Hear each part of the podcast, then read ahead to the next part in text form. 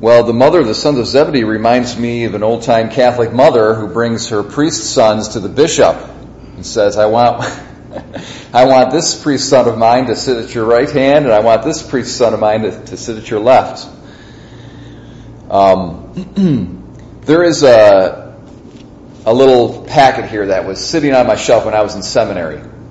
And this was handed out to all the seminarians, the guys that were preparing to become priests. And I just sort of like you know, was given out. I just set it on my shelf and was there for like three years. I never even looked at it. Okay, sometimes you give me something, I don't look at it for like five years or something. And then eventually something, the spirit hits me and I pick it up and I start looking at it. And this has turned out to be one of the most beneficial things uh, in my priesthood. It's this little tiny piece of paper. It's an examination of conscience for priests. And there's 20 points of meditation and examination and then it ends with prayers that you pray before you hear confessions and prayers that you pray after you hear confessions. And the very first, but going to the examination part, the very first part of it says, um, uh, do I really take holiness seriously in my priesthood? And then it goes on, there's some other parts. Uh, am I convinced that I have to identify myself with Christ and give my life for the salvation of the world? That's a, uh, that struck me as a pretty powerful thing because it's that's the words of Christ Himself. Jesus in the Gospel says that I have come to give my life for uh, the salvation of the world. And here's the priest now asking himself, "Am I convinced that, like Jesus, I have to give my life for the salvation of the world?" Um, and uh, that's what that's what the Catholic priesthood is about. Um, it's about giving your life for the salvation of others. Of course, you do that in a, in a very uh, distant and remote uh, way in which Jesus does it. Jesus does it because he's he's perfect God as well as man, and he atoned for all the sins of mankind. And of course, uh, Catholic priests don't do that, but we we participate. We kind of were we distribute all that wealth and that treasure and those riches that Jesus earned at the cross, and through our own suffering and our labors, we can uh, work in a spiritual fashion to distribute that those riches. Um, there was a there was a um, some kind of story that just was circulating around a lot of the seminarians and a lot of the priests, the younger priests that I knew, and it was really it's like a joke. Were, I, I, think it was. I'm really ashamed to say. I'm, uh, it's, I'm it's embarrassed. I'm really embarrassed on behalf of Catholic priests. But there was a a priest at one point, or maybe it was like a, something that a few priests said at some seminary somewhere, but it just became so, it was so ridiculous that it became a joke. But they were, they were like, well, you know, we should, I'm embarrassed to say this, but you know, it's okay for us to do X, Y, and Z, or to have like this really nice hot car or something like that, you know, because after all, haven't we given up so much? Oh my gosh. That, I mean, I'm embarrassed to say that there was a priest that, I mean, said, and I think it was originally said in seriousness.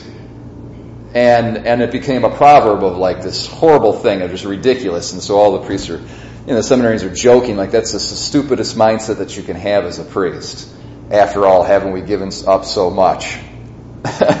so, you know, whenever there's, they go to a restaurant and they get like a, a, you know, an expensive drink, the joke will be, you know, after all, I deserve it because haven't I given up so much, you know?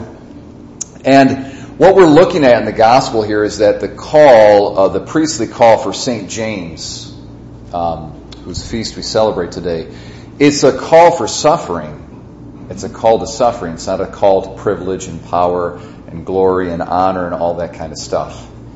And uh, Jesus says, "Can you drink this? Can you drink this chalice that I'm going to drink? What's that chalice? It's not a chalice of privilege and power and prestige. It's a chalice of suffering.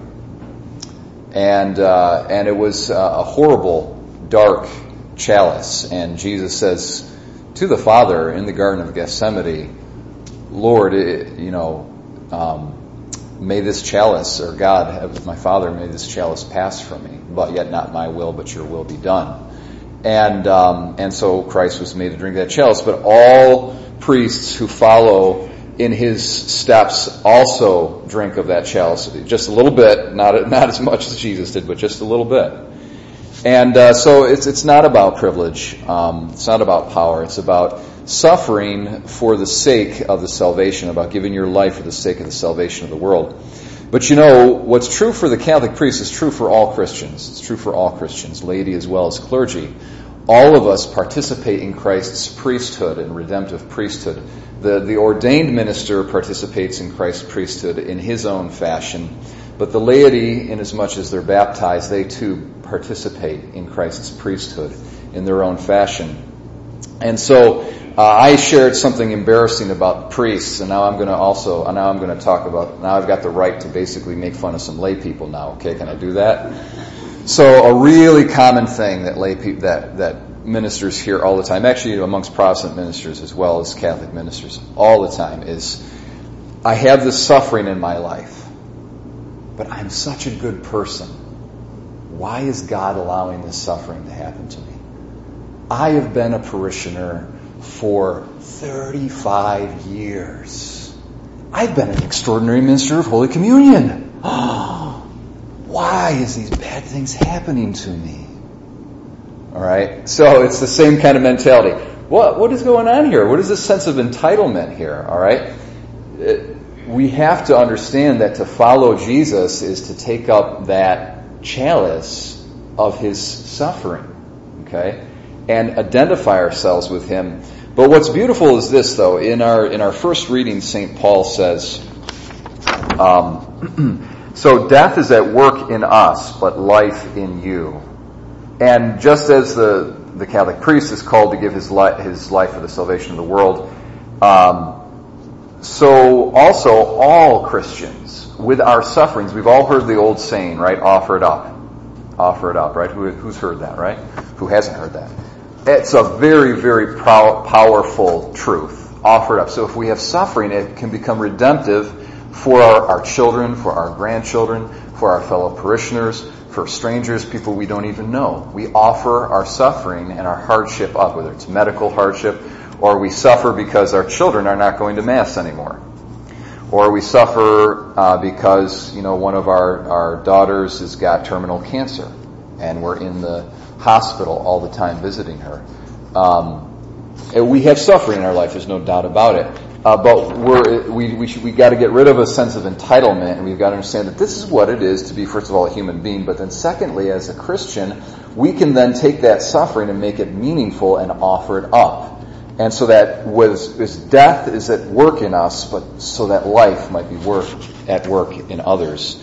And that's what we celebrate today with the, with the martyrdom and the feast of St. James thinking about the Catholic priesthood, but thinking about every uh, Christian's participation in Jesus' priesthood. It's a, it's a call not to power and privilege and entitlement, uh, but it's a call uh, to, to victimhood and to identifying with the sacrifice of Jesus Christ on the cross for the salvation of the world.